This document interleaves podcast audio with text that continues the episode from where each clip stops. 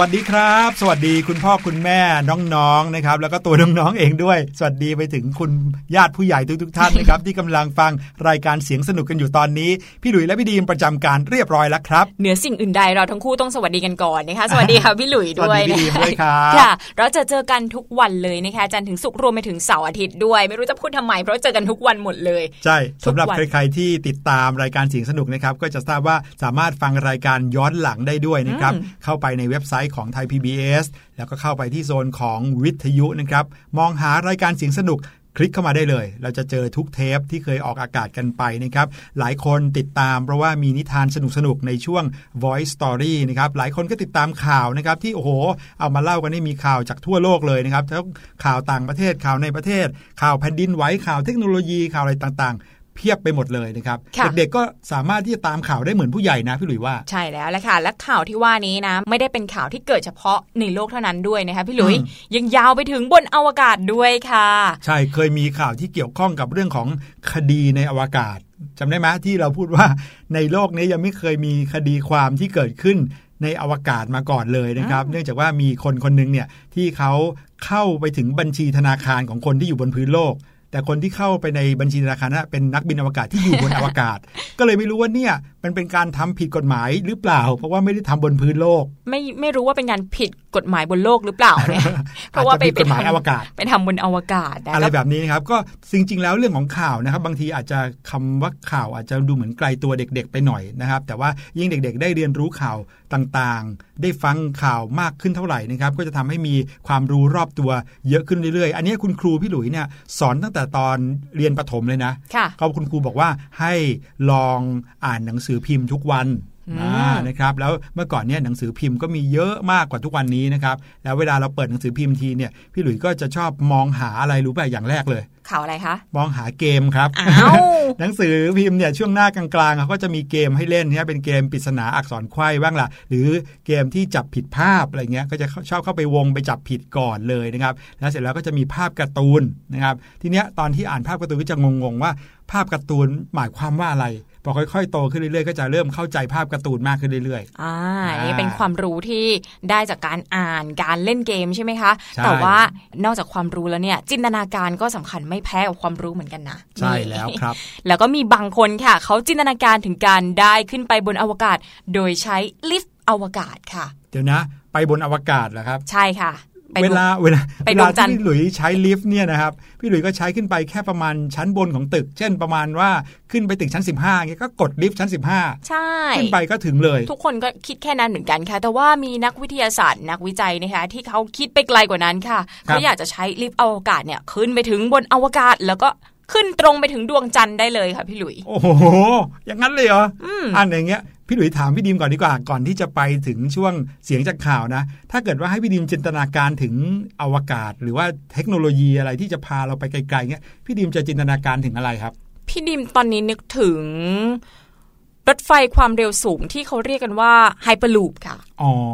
าที่วิ่งแบบเหนือที่วิ่งแบบไม่ได้อยู่บนรางอะไปเออแบบเร็วมากจิ้วเลยอยู่ในที่กำลังท่อพัใช่ฒไหมนาอยู่ใช่ค่ะอยู่ในอยู่ในท่อ พี่หลุยนะ จินตนาการถึงอะไรรู้ไหมครับ อะไรถึงคะประตูไปไหนก็ได้ของโดเรมอน คือคิดว่าถ้าเกิดว่าในการ์ตูนโดเรมอนคิดได้เนี่ยนะ แสดงว่าอนาคตอะอาจจะต้องเกิดขึ้นจริงนะ โอ้โห ไม่รู้ว่าต้องใช้เทคโนโลยีอะไรนะ สุดยอดไปเลยคือว่าเปิดประตูปุ๊บเนี่ยคราวเนี้ยบริษัทที่เขาเอ่อเป็นบริษัทขนส่ง หรือบริษัทอย่างบริษัทเครื่องบิน บริษัทรถ บัสอย่างเงี้ยอาจจะเจ๊งเลยเจ๊งไปก่อนเลยเนี่ยนะครับ หรือไม่บางทีเนี่ยก็อาจจะทำให้เราไม่จำเป็นต้องไปเดินทางไกลๆ ด้วยใช้เวลานานๆอีกแล้วนะครับ เพราะว่าเปิดประตูก็ถึงเลย อยากให้เป็นไปได้ที่สุดจริง ๆนะเนี่ยเทคโนโลยีอันเนี้ยยิ่งถ้าเป็นคนที่อาศัยอยู่ในกรุงเทพเนี่ยพี่ดิมว่าทุกโอ้คนเนี่ยโหยหาเทคโนโลยีเรื่องการเดินทางมากเพราะว่าทุกวันนี้เนี่ยเราเสียเวลากับการเดินทางไปเยอะมากเลยนะคะใช่แล้วบางคนเนี่ยทำงาน 6 วันหรือว่าบางคนเนี่ยทำงานไม่ได้หยุดเลย เพราะฉะนั้นเนี่ยการที่เขาจะมีโอกาสเดินทางไปเที่ยวที่ไหนเนี่ยมันเป็นเรื่องยากมาก แต่ถ้าเกิดว่ามีพาหนะชนิดใดก็ตามนะ สามารถพาเขาเดินทางไปท่องเที่ยวได้ไกล ๆ โดยใช้เวลาไม่มาก หรือว่าช่วยย่นเวลาได้มากขึ้นนะพี่ดิมว่ามันดีมากๆ แล้วก็ตอบโจทย์กับคนกรุงเทพรวมไปถึงคนทั่วโลกด้วยนะใช่ไปไหนมาไหนถึงได้ภายในพริบตาเลยอย่างนี้ยนะครับโอ้โห แค่คิดก็สนุกแล้วนะครับ อยากให้ เทคโนโลยีอะไรเกิดขึ้นในโลกใบนี้มากที่สุดเนี่ยน้องๆก็ลองสื่อสารกันมาหน่อยนะลองบอกไปในหน้าเว็บไซต์ของไทย PBS หน่อยครับว่าเอ๊ะเทคโนโลยีอะไรที่น้องๆ อยากให้เกิดขึ้นในโลกนี้มากที่สุดเลยสำหรับพี่หลุยเนี่ยมีอยู่เทคโนโลยีหนึ่งจริง ๆ ก็คือประตูไปไหนก็ได้เนี่ยแหละอยากให้เกิดขึ้นจริง ๆ เพราะว่าโอ้ยนึกถึงการนั่งรถไปไกล ๆ ในกรุงเทพแล้วเหนื่อยเหนื่อยค่ะ แต่ว่าก่อนที่จะไปสร้างประตูนะ ต้องไปสร้างโดเรมอนก่อนซึ่งพี่ดิมว่ายากกว่าพอกันนะคะครับผมก่อนที่น้องๆจะไปติดตามช่วงเสียงจากข่าววันนี้ที่อย่างที่บอกไปแล้วว่าจะมีเรื่องเล่าที่เกี่ยวกับลิฟต์อวกาศ ตอนนี้เราพักฟังเพลงกันก่อนสัก1งเพลงนะคะแล้วกลับมาเจอกันค่ะ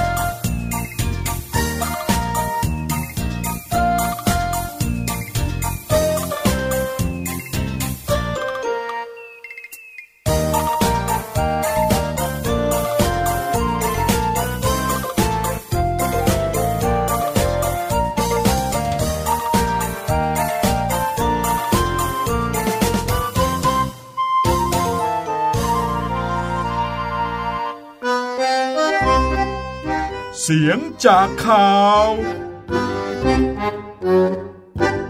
กลับเข้าสู่รายการเสียงสนุกนะครับ และวันนี้ในช่วงเสียงจากข่าวที่เล่าให้น้องๆ ฟังไปเมื่อสักครู่นี้ เป็นข่าวเทคโนโลยีที่ต้องบอกเลยว่า ล้ำสุดๆนะครับ ในอดีตคนที่จะเดินทางขึ้นไปสู่อวกาศ ขึ้นไปสู่ดวงจันทร์เนี่ยนะครับต้องใช้กระบวนการต้องใช้โอ้โหการฝึกฝนที่หลากหลาย แถมต้องรองรับด้วยเทคโนโลยีที่ล้ำหน้าสุดๆเลย ถึงสามารถที่จะส่งคนไปเหยียบดวงจันทร์ได้ค่ะนะครับ แต่ทุกวันนี้มนุษย์สามารถที่จะจินตนาการไปล้ำกว่านั้นก็คือว่าสามารถไปเหยียบดวงจันทร์ได้ด้วยลิฟต์เพียงตัวเดียว โอ้ไม่น่าเชื่อ ค่ะ ซึ่งงานวิจัยนะคะเขาออกมาชี้แล้วค่ะว่าลิฟต์อวกาศที่หลายคนคิดว่าเอ๊ะมันจะทำได้จริงหรือเปล่าอะหรือว่ามันเป็นแค่เรื่องจินตนาการกันเล่นๆนะคะงานวิจัยเนี่ยออกมาบอกว่าเป็นสิ่งที่ทำได้จริง แล้วก็ไม่ได้แพงอย่างที่คิดค่ะ โอ้โหโอ้โหพูดแบบนี้นะกระเป๋าพี่ดิมสั่นเลยอะอแต่ยากว่าจะแพลองงกว่าที่คิด อยากจะลองไปเที่ยวดูเหมือนกันนะคะอะเรามาฟังข่าวนี้ดูค่ะ เชื่อว่าสำหรับคนที่รักในเรื่องราวของไซไฟเนี่ยหลายคนก็คงจะได้ยินชื่อของลิฟต์อวกาศ หรือว่าลิฟต์ไปดวงจันทร์กันมาบ้างนะคะ โดยนี่ก็คือสิ่งก่อสร้างขนาดใหญ่ ถ้าเกิดว่าจะอธิบายให้เข้าใจง่าย ๆ ก็คือ เป็นลักษณะของท่อยาวๆค่ะ ที่เชื่อมจากโลกไปดวงจันทร์เลยนะ สุดยอดปกติแค่อุโมงค์รัชดาเนี่ยพี่ดิมก็ตื่นเต้นแล้ว อันนี้คือเชื่อมจากโลกไปดวงจันทร์นะคะครับปัญหาของโครงการแบบนี้ก็คือตั้งแต่อดีตเนี่ยมันถูกมองว่าเป็นโครงการที่ต้องใช้เงินมากมายมหาศาลแล้วก็ไม่น่าจะทำได้จริง แม้ว่าองค์กรอวกาศจำนวนมากในโลกจะมีการพูดถึงอยู่เรื่อยๆก็ตาม ดังนั้นเรื่องราวของลิฟต์อวกาศจึงมักจะเป็นอะไรที่มีอยู่แค่ ในเรื่องราวของไซไฟในความคิดของหลาย ๆ คนเป็นเรื่องค่ะในจินตนาการเนาะ แต่แล้วเมื่อล่าสุดนะคะพี่หลุยเหล่านักวิทยาศาสตร์ของมหาวิทยาลัยโคลัมเบีย ก็ได้มีการออกมาตีพิมพ์ งานวิจัยชิ้นใหม่ที่มีเนื้อหาค่อนข้างน่าสนใจเกี่ยวกับลิฟต์อวกาศค่ะ พวกเขาบอกว่าลิฟต์อวกาศเนี่ยแท้จริงแล้วเป็นอะไรที่ทำได้จริง แถมยังอาจจะถูกกว่าที่เราเคยคิดไว้มาก จนเป็นทางเลือกที่ดี แทนที่เราจะทำจรวดขึ้นใหม่ในทุกๆ ครั้งที่จะบินขึ้นไปบนดวงจันทร์เลยด้วย อ๋อ มันเป็นความคิดของนักวิทยาศาสตร์ ที่เขาคิดว่าแทนที่เราจะต้อง เอาจรวดขึ้นไป เอานักบินอวกาศขึ้นไปกับจรวด แล้วก็ต้องมีการสร้างจรวดใหม่ทุกๆ ครั้ง ในการจะไปดวงจันทร์ ก็สร้างลิฟต์เชื่อมระหว่างโลกกับดวงจันทร์ไปซะเลย เวลาไปจะได้ง่ายขึ้น อ๋อ มันมาจากความคิดนี้เหรอเนี่ย ใช่แล้วแหละค่ะคือหนึ่งในทีมวิจัยนะคะเขาก็บอกว่าระบบลิฟต์อวกาศนั้นเนี่ยทำขึ้นได้โดยอาศัยสายเคเบิลยาวราว 3 2 2 0 0 0 กิโลเมตรค่ะโอ้จะไปเอามาจากนี่ไหนมันเยอะมากเลยนะเนี่ย ซึ่งเมื่อเกี่ยวกับดวงจันทร์นะคะมันก็จะลอยอยู่เหนือโลกในระดับความสูงราว 43,450 กิโลเมตรเหนือระดับน้ำทะเลครับก็เรียกได้ว่ามากพอที่จะเคลื่อนที่ไปพร้อมกับดวงจันทร์ โดยไม่ส่งผลกระทบกับพื้นโลกด้วยนะคะ นี่มีการคำนวณเสร็จสับเลยนะเนี่ยมีมีการบอกระยะความยาวของสายเคเบิลมีการบอกระยะความสูงนะคะคือไม่ใช่ว่าเอาลิฟต์เนี้ยจิ้มเอาไว้ที่พื้นโลกนะ แค่เอาเครื่องบินเนี่ยนะครับอ่าพาคนขึ้นไปส่ง จากพื้นโลกเนี่ยพาขึ้นพาคนขึ้นไปส่งบนท่อนั้นนะครับซึ่งมีความสูงอยู่เหนือพื้นโลกประมาณ 40,000 กว่ากิโลเมตร ก็คือมีการเดินทางหลายต่อหน่อยนั่นแหละครัแต่บว่าก็หลักๆเนี่ยจะเป็นแนวคิดที่ว่าเป็นลิฟต์ขึ้นไปบนดวงจันทร์อย่างนั้นน่ะนะคะครับเหมือนกับนั่งมอไซค์ไปต่อรถเมล์อะไรอย่างเงี้ยนะฮะแน่นอนว่าการทำแบบนี้เนี่ยจะทำให้เราต้องใช้ยานอวกาศในการบินระยะสั้นอย่างที่พี่หลุยบอกไปส่ง เพื่อนำเราเนี่ยไปส่งที่ตัวสายเคเบิลถึงอย่างนั้นก็ตามก็ถือว่าง่ายกว่าที่เราเนี่ยจะบินจากโลกไปถึงดวงจันทร์ได้โดยตรงเลยนะคะครับเพราะว่าเมื่อยานอวกาศไปถึงลิฟต์อวกาศ เราก็จะสามารถใช้ยานพาหนะที่เป็นหุ่นยนต์พลังงานแสงอาทิตย์นะไต่สายเคเบิลไปดวงจันทร์ได้ไม่ยาก นี่เท่ากับโอ้โหสามต่อใช่ไหมเนี่ย คือเราพอนึกภาพออกนะ คือเราต้องขึ้นเครื่องบินไปที่ตัวสายเคเบิลสายก่อนเคเบิลก่อนครับแล้วเราก็ต้อง นั่งไอ้ตัวหุ่นยนต์พลังงานแสงอาทิตย์เนี่ยแล้วก็ครับให้มันไต่สายเคเบิลขึ้นดวงจันทร์ไปอีกทีหนึ่งอย่างนั้นเนี่ยโอ้โหสุดยอดหลายต่อหลายต่อนะคะเท่านั้นยังไม่พอเนี่ยด้วยความที่โลกมีแรงดึงดูด เราจึงไม่จำเป็นต้องกังวลว่าสายเคเบิลจากดวงจันทร์จะมีอาการบิดงอเลยด้วย เพราะว่าแรงดึงดูดของโลกจะเป็นตัวช่วยให้สายเคเบิลเนี่ยตึงอยู่ตลอดเวลานั่นเอง โอ้โห เป็นไปได้จริงเหรอเนี่ยด้วยวิธีการในรูปแบบนี้นะคะทำให้นักวิจัยเนี่ยคาดว่าลิฟต์อวกาศ จะมีค่าใช้จ่ายอยู่ที่เพียง ฟังดีๆนะ 1,000 ล้านเหรียญสหรัฐค่ะโอ้โหเพียงนะ เพียงคิดเป็นเงินไทยก็ประมาณ 30,000 ล้านบาทเท่านั้นเอง ใช้คำว่าเท่านั้นเองด้วยโอ้น้องๆอย่าถามนะครับว่า 30,000 ล้านบาทเนี่ยเยอะขนาดไหน พี่หลุยส์ก็ไม่รู้เหมือนกัน แต่ว่าทางนักวิจัยเนี่ยเขาถือว่าเป็นราคาที่ถูกมากพอที่จะสร้างได้โดยมหาเศรษฐีบางคนค่ะ อย่างอีลอน มัสนี่ค่ะก็เคยกล่าวเอาไว้ในปี 2017 ว่าลิฟต์อวกาศเนี่ยยังไม่สมเหตุสมผลในปัจจุบัน แต่ก็ไม่ใช่ว่าจะเป็นไปไม่ได้นะคะ อีลอน มัสก็เป็นคนคิดเรื่อง ไฮเปอร์ลูปที่พี่ดีมอยากขึ้นนะใช่ของอวกาศเรื่องราวที่เกี่ยวกับสิ่งก่อสร้างสิ่งประดิษฐ์ที่ล้ำเทคโนโลยีเนี่ยอีลอนมัสก์คนนี้ก็เป็นนักประดิษฐ์เป็นมหาเศรษฐีคนหนึ่งที่เขา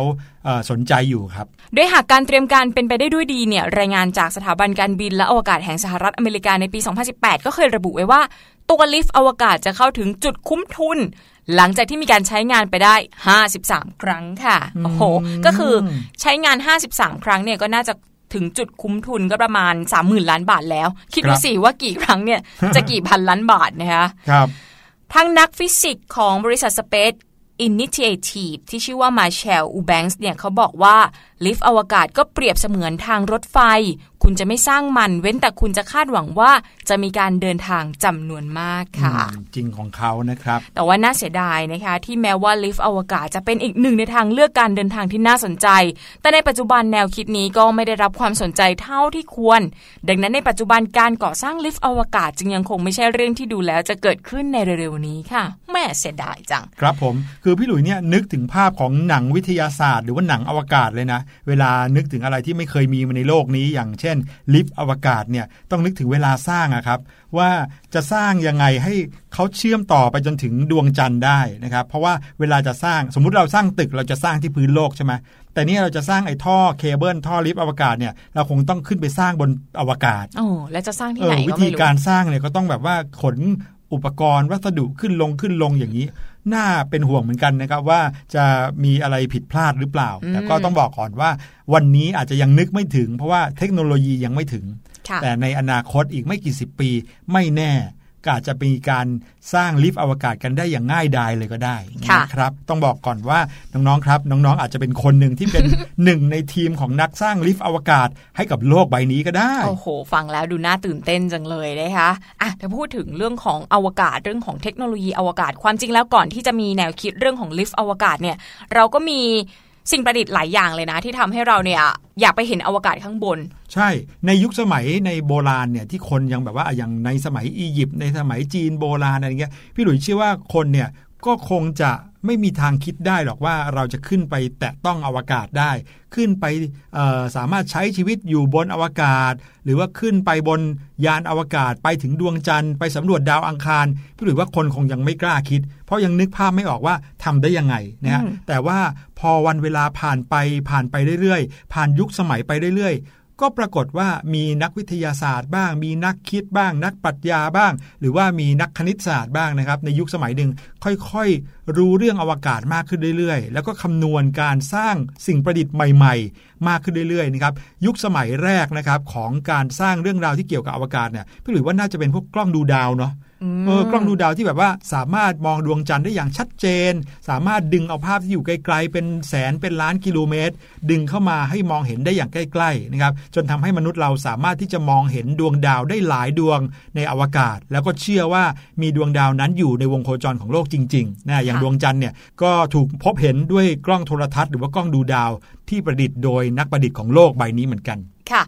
อย่างกล้องดูดาวเนี่ยเวลาพูดถึงกล้องดูดาวพี่ดิมจะนึกถึงกระบอกยาวๆอย่างนั้นเลยครับค่ะ อาจจะขนาดไม่ใหญ่มากแต่ว่าความจริงแล้วเนี่ยกล้องดูดาวมีหลายชนิด แล้วก็มีขนาดแตกต่างกันเยอะมากเลยนะคะทีนี้วันนี้มาพูดถึงเรื่องชนิดของกล้องดูดาวกันก่อนดีกว่า กล้องดูดาวชนิดแรกก็คือกล้องโทรทรรศน์ชนิดสะท้อนแสงค่ะ ก็สามารถขยายวัตถุที่อยู่ในระยะไกลนะคะซึ่งเซอร์ไอแซคนิวตันก็เป็นผู้ประดิษฐ์กล้องชนิดนี้เป็นบุคคลแรกเลย บางทีเนี่ยเราก็เรียกกล้องแบบนี้ว่ากล้องแบบ Newtonian ซึ่งประกอบไปด้วยกระจกเว้ากระจกระนาบแล้วก็เลนส์นูนค่ะอีกชนิดหนึ่งก็คือกล้องโทรทรรศน์ชนิดหักเหแสงอ่าเมื่อกี้นี้เป็นชนิดสะท้อนแสง อีกชนิดหนึ่งคือกล้องชนิดหักเหแสงนะครับ ก็เป็นอุปกรณ์ที่สามารถขยายวัตถุที่อยู่ในระยะไกล เข้ามาใกล้ได้ กาลิเลโอเป็นบุคคลแรกที่ประดิษฐ์กล้องชนิดนี้ขึ้นครับ ประกอบด้วยเลนนูนอย่างน้อย 2 ชิ้น ก็คือเลนวัตถุ ซึ่งเป็นเลนด้านรับแสงจากวัตถุ อีกอันนึงนะครับก็จะเป็นเลนตา ก็คือเลนที่ติดกับตาเราเวลามองนั่นเอง ซึ่งก็มีความยาวโฟกัสอีกแบบหนึ่งที่สั้นกว่านะครับ แล้วก็ต้องบอกก่อนว่าทั้ง 2 เลนเนี่ยทำงานคู่กันนะครับ โดยอาศัยหลักการหักเหแสง ก็เลยเรียกว่ากล้องโทรทัศน์ชนิด หักเหแสง แต่จะสามารถดึงเอาภาพเข้ามาจากระยะไกลได้ใกล้มากๆเลยค่ะ ทีนี้มาดูประเภทที่3นะคะก็คือกล้องโทรทัศน์แบบผสมค่ะ ชื่อครัก็บบอกอยู่แล้วแบบผสมนะ แน่นอนว่าใช้หลักการของการหักเหและสะท้อนแสงร่วมกันเลยนะคะ ก็ถือว่าเป็นกล้องโทรทัศน์คุณภาพสูงค่ะ โดยหลักการแล้วก็จะใช้กระจก 2 ชุด สะท้อนแสงกลับไปมา ช่วยให้ลำกล้องสั้น และส่วนมากก็จะสามารถควบคุมระบบได้แบบดิจิตอล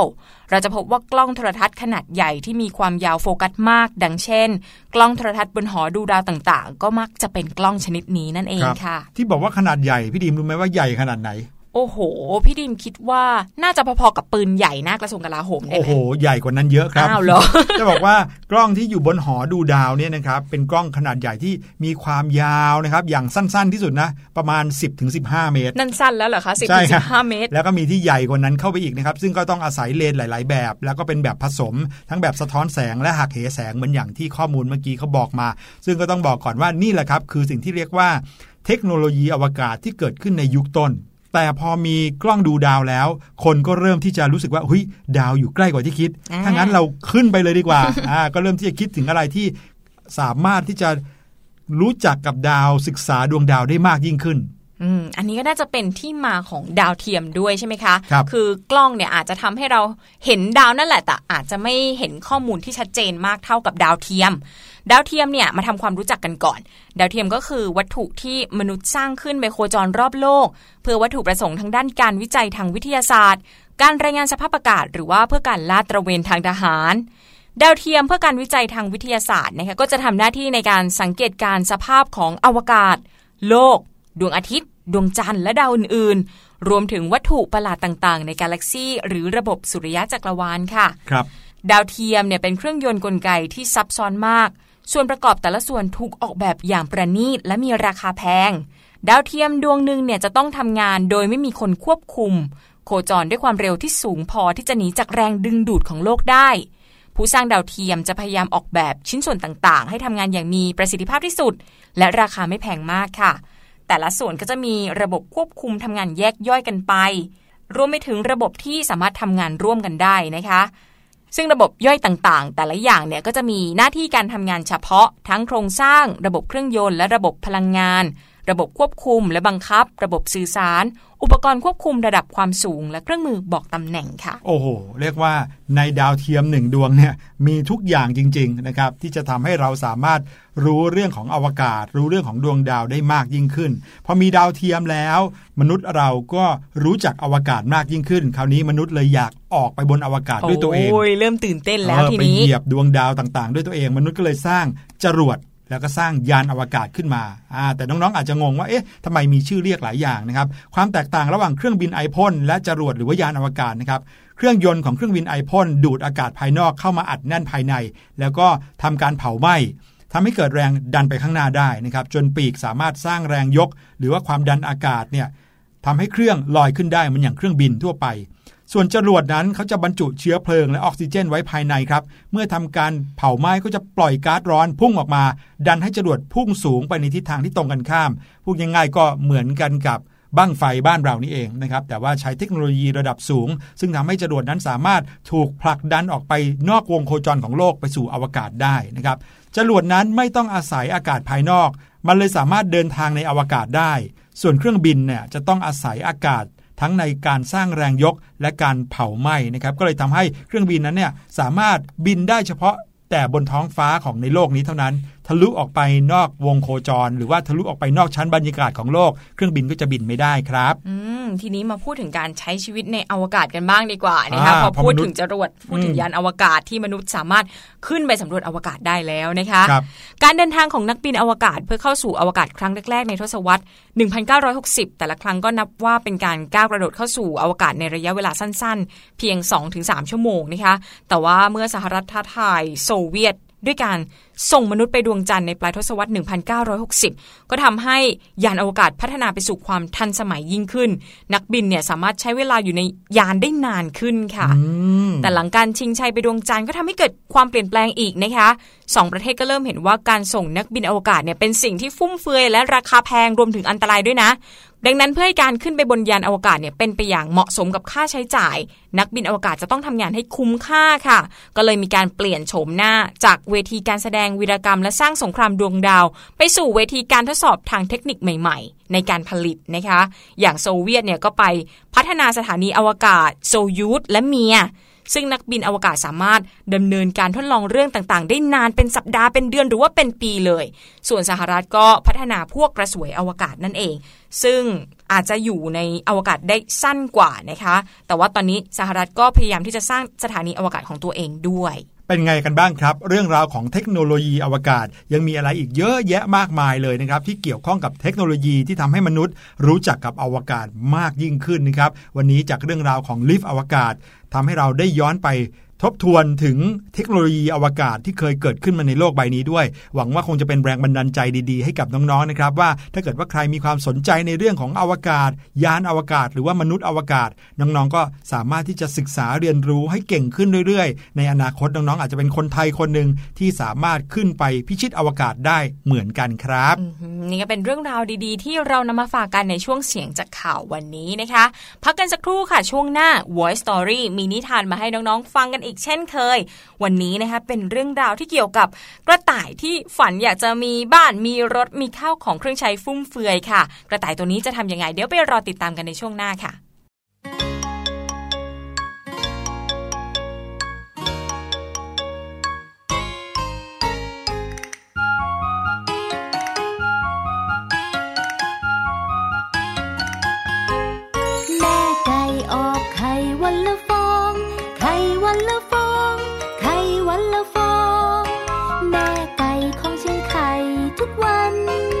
หนึ่งวันได้ไข่หนึ่งฟอง แม่ไก่ออกไข่วันละฟอง ไข่วันละฟอง ไข่วันละฟ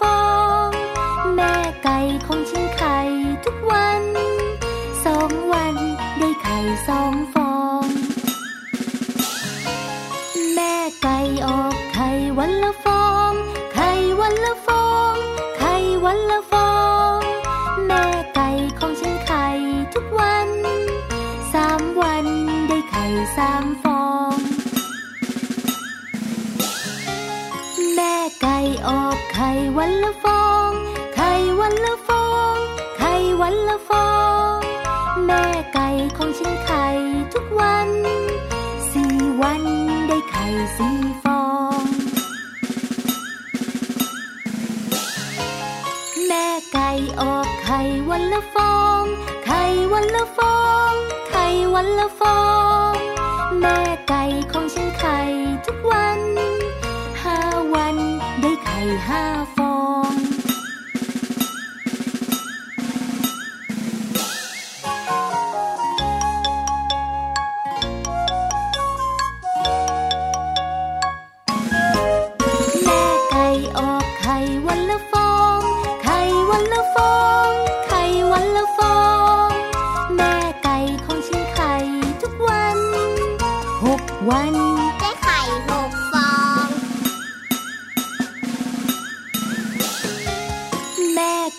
ออกไข่วันละฟอง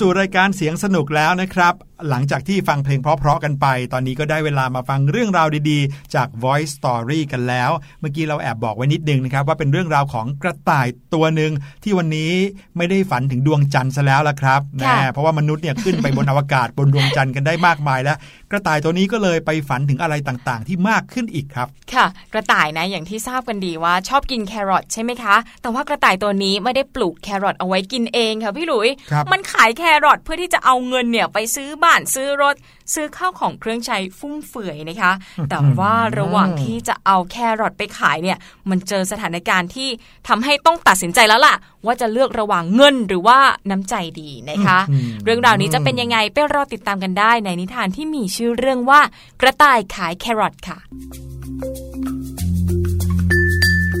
เชื้องขางไว้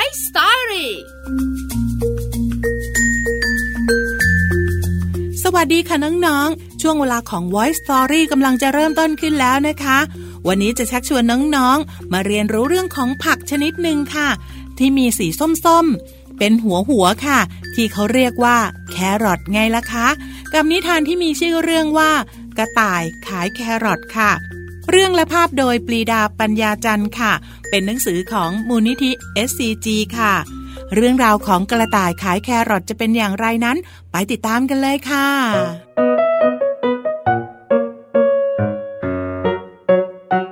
กระต่ายยาว ฝันอยากมีบ้านหลังโตๆไว้อยู่ มีรถคันหรูๆไว้ขับ มีเสื้อผ้าดีๆ ไว้ใส่ และมีข้าวของราคาแพงไว้ใช้ กระต่ายยาว จึงลงมือขุดดิน เพื่อปลูกแครอทมากมาย ไว้ขายจะได้นำเงินไปซื้อบ้านและสิ่งของตามความฝัน ด้วยความเอาใจใส่ของกระต่ายยาว ไม่นานนัก แครอทก็งอกงามสมใจ กระต่ายยาวเก็บแครอทหัวโตๆได้หลายเข่ง แต่ละเข่งมีแครอทอัดแน่นเต็มไปหมด จากนั้น ก็เข็นรถเข็นที่มีเข่งแครอทวางเทินกันหลาย ๆ ชั้น เอาไปขายที่ตลาดในเมือง ระหว่างทางผ่านหมู่บ้านหนูริง มองเห็นแม่หนูริงและลูกๆกำลังชุลมุนวุ่นวาย แม่หนูลิงทำอะไรอยู่จ๊ะ กระต่ายยาวถามด้วยความสงสัยกำลังทำอาหารให้ลูกๆจ้าแต่ให้เท่าไหร่ก็ไม่พอกิน แม่หนูริงตอบพลางร้องไห้ ฉันจะแบ่งแครอทให้สักสองสามหัวนะ กระต่ายยาวหยิบแครอทยื่นให้แม่หนูริงท่ามกลางความดีใจของลูกๆ ทันใดนั้นเอง กระต่ายยาวรู้สึกมีความสุข หัวใจพองโต เป็นความอิ่มเอมที่เขาไม่เคยรู้สึกมาก่อนในชีวิต กระต่ายยาวยิ้มแก้มปลิกระต่ายยาวเข็นรถต่อไปด้วยหัวใจที่เปี่ยมสุข และอยากแบ่งปัน อยากช่วยเหลือคนอื่นๆ เท่าที่จะทำได้ อถึงบ้านคุณหมี คุณตุ่น และคุณกวาง กระต่ายยาวก็แบ่งแครอทให้ด้วยความเต็มใจ จนถึงบ้านหลังสุดท้ายก่อนถึงตลาด ซึ่งเป็นบ้านของคุณช้าง คุณช้างตัวโต กระต่ายยาวเป็นห่วงว่าจะกินไม่อิ่ม จึงยกแครอทให้ทั้งเข่ง วันนั้นกระต่ายยาวเดินกลับบ้านด้วยความอิ่มใจ แม้จะอยู่บ้านหลังเล็ก ที่มีข้าวของเครื่องใช้ไม่กี่ชิ้น และเสื้อผ้าไม่กี่ตัว แต่กระต่ายยาวกลับมีความสุขที่ได้แบ่งปันแครอทให้กับเพื่อนบ้าน เขาตั้งใจว่าปลูกแครอทครั้งหน้า จะปลูกส่วนหนึ่งไว้ขาย และส่วนหนึ่งไว้แบ่งปัน น้องๆค่ะเพียงแค่ได้แบ่งปันเรื่องราวเล็กๆ แค่นี้เอง ก็จะทำให้เรานั้นมีความสุขมากๆ การได้รับความสุขแบบอิ่มใจ มันไม่รู้จบจริง ๆ ค่ะ วันนี้หมดเวลาของนิทานแล้วล่ะค่ะ กลับมาติดตามกันได้ใหม่ในครั้งต่อไป ลาไปก่อน สวัสดีค่ะ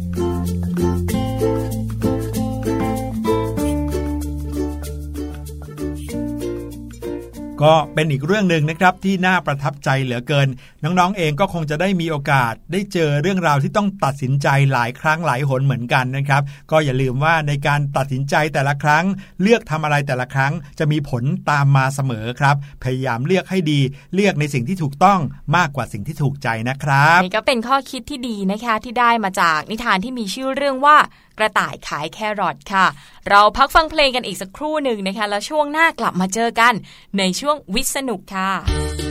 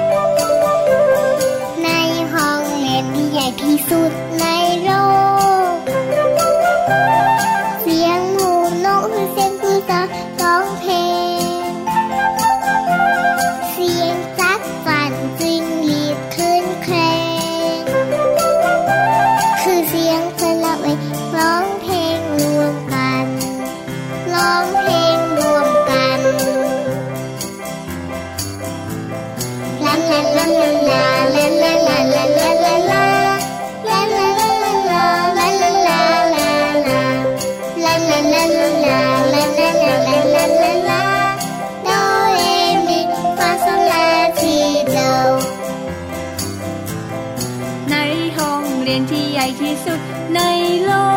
ก ครูต้นไม้ผมดกสอนให้วาดเขียน ครูดอกไม้แสนสวยสอนให้ภาพเขียน ครูสายรุ้งพานักเรียนประบายสีท้องฟ้า ในห้องเรียนที่ใหญ่ที่สุดในโลก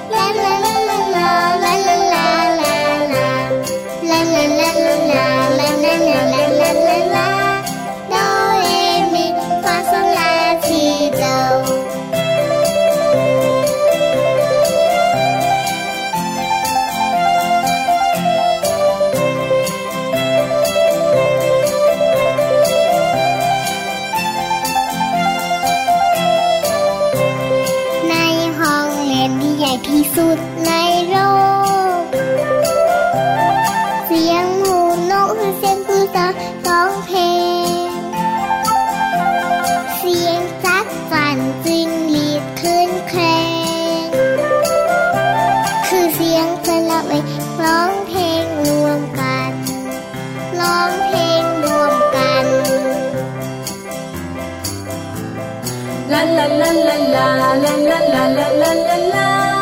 La la la la la la la la. La la la la la.